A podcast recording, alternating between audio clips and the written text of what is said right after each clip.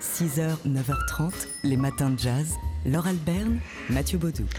Et là, de bon matin, toujours, avec Mathieu, on a envie de vous faire un, cadeau, un morceau jusque-là inédit, composé par le batteur Marc Giuliana. Il l'a composé pour euh, sa mère, il l'a joué à sa mère avant qu'elle ne euh, décède cet été, et il avait envie de, partager ce morceau euh, avec nous. Il l'a fait à l'occasion du 76e anniversaire de sa mère, c'était le, le 22 novembre dernier, donc il y a quelques jours seulement, mais pour cela, il a fait appel à celui qu'il nomme mon musicien préféré sur cette planète, c'est-à-dire le pianiste Brad Meldo. Ce morceau s'intitule Thank You. On peut le trouver sur le site euh, de Marc Giuliana. On en écoute ici un petit extrait.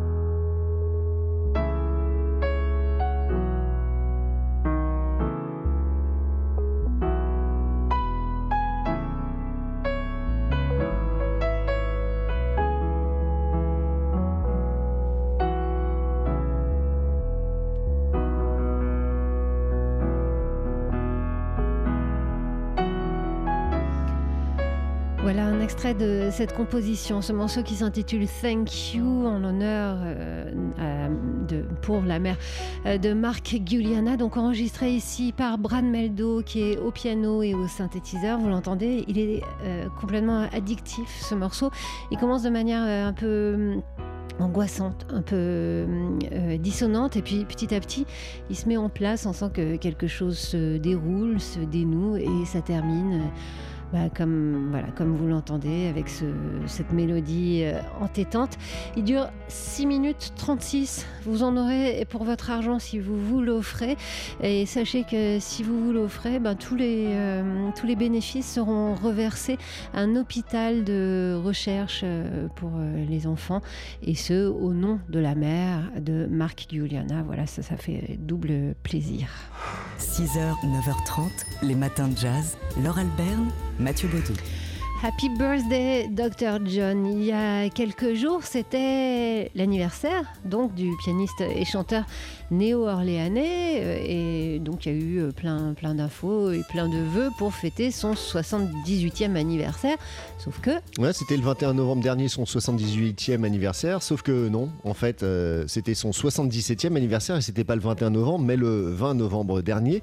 Oui, depuis des années, en fait, Dr. John lui-même disait qu'il était né le, 21 novembre 1940, euh, 1941. Euh, Et en fait, on a découvert que non, en fait, il était né le 20 novembre 1940. C'est ça? Voilà, c'est ça. Il me semble que, c'est ça. Même euh, dans ses mémoires, il a écrit qu'il était né juste avant le Thanksgiving 1940. Mais alors pourquoi?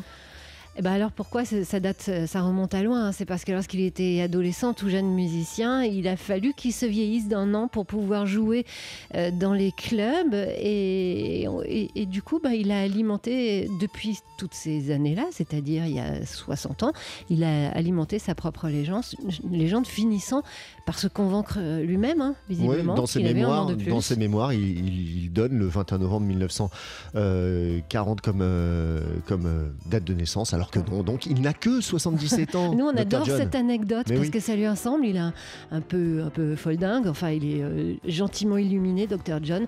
C'est pour ça qu'on l'aime et on va l'écouter ici pour fêter ça. Bon anniversaire, hein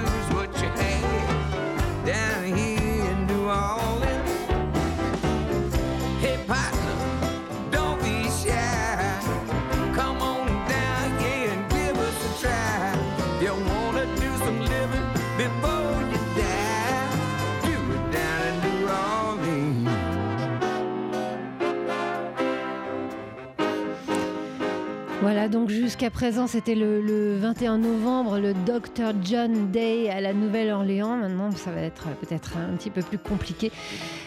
Euh, Dr. John, bah, on vous souhaite avec quelques jours de retard et quelle que soit l'année, un excellent anniversaire. 6h, 9h30, les matins de jazz. Laure Alberne, Mathieu Baudou.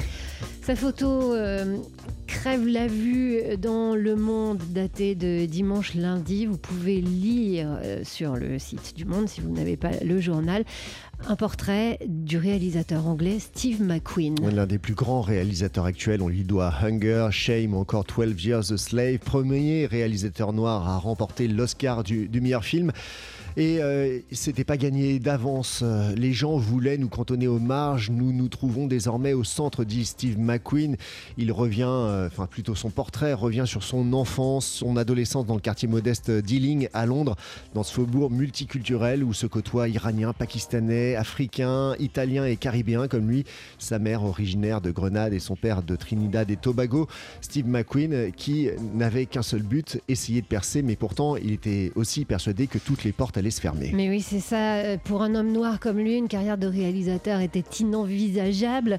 Il avait beau être un artiste reconnu, vidéaste, photographe, il avait gagné, enfin, il a gagné le prix Turner, hein, qui est la plus grande distinction, anglaise attribuée à un artiste contemporain. Ses œuvres sont exposées dans les musées les plus prestigieux. Puis donc, il y a eu effectivement cet Oscar. Malgré tout, il ne pensait pas qu'il pouvait y arriver. Pourtant, ça y est. Euh, et la seule place selon euh, Steve McQueen, qui pouvait occuper dans le paysage du cinéma aujourd'hui, c'était une place de pionnier. Ce n'est pas un choix, assure-t-il dans les colonnes du Monde, c'était le seul rôle que je pouvais prendre.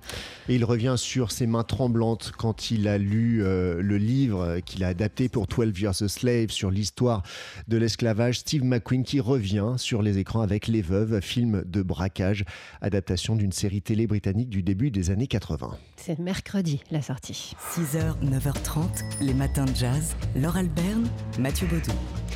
C'est à l'occasion d'un festival à Belfort, Entrevue Belfort, euh, que le journaliste Jacques Mandelbaum euh, signe dans les colonnes du Monde un papier sur les Noirs en lutte dans les films de genre. Oui, c'était une partie de la programmation de ce festival qui tenait euh, jusqu'à hier sa 33e édition à Belfort. Dans un cycle intitulé Oppression, le, le festival nous proposait donc sept films autour de cette thématique des Noirs dans le cinéma de genre, des films allant des années 30 jusqu'à jusqu'à aujourd'hui, jusqu'à 2017. Et parmi eux, ben, on en a repéré quelques-uns, notamment notre agent de Harlem, Divan Dixon, réalisateur de la Black Exploitation dans les années 70, euh, ou l'histoire du premier agent noir de la CIA qui est cantonné aux photocopies et qui va fonder une milice noire qui va décimer euh, la garde nationale. C'est tiré d'un roman britannique et ce film a été très vite retiré des écrans américains sous la pression du FBI. On comprend pourquoi. Et 25 euh, ans plus tôt, ou presque 30 ans plus tôt, en 1946, c'était ce film qui pique notre curiosité, Dirty Gertie from Harlem. Euh, c'est un film de Spencer Williams dont la particularité est d'être un race movie. C'était ces productions américaines indépendantes euh, destinées au marché ethnique, au marché noir en l'occurrence. et puis il y avait une dans ce festival School Days, comédie musicale de Spike Lee inédite en France, et puis un slasher, un slasher movie des années 90, euh, moi je m'en souviens, Candyman de Bernard Rose. C'est l'histoire d'un tueur en série zombie, ancien esclave torturé à mort par des blancs. Voilà donc quelques idées, hein, sept titres de films à chercher. Pour certains, c'est pas facile, notamment la comédie musicale inédite de Spike Lee. Mais pour se faire une idée donc de cette question, les Noirs en lutte dans les films de genre, un article à lire dans Le Les matins de jazz.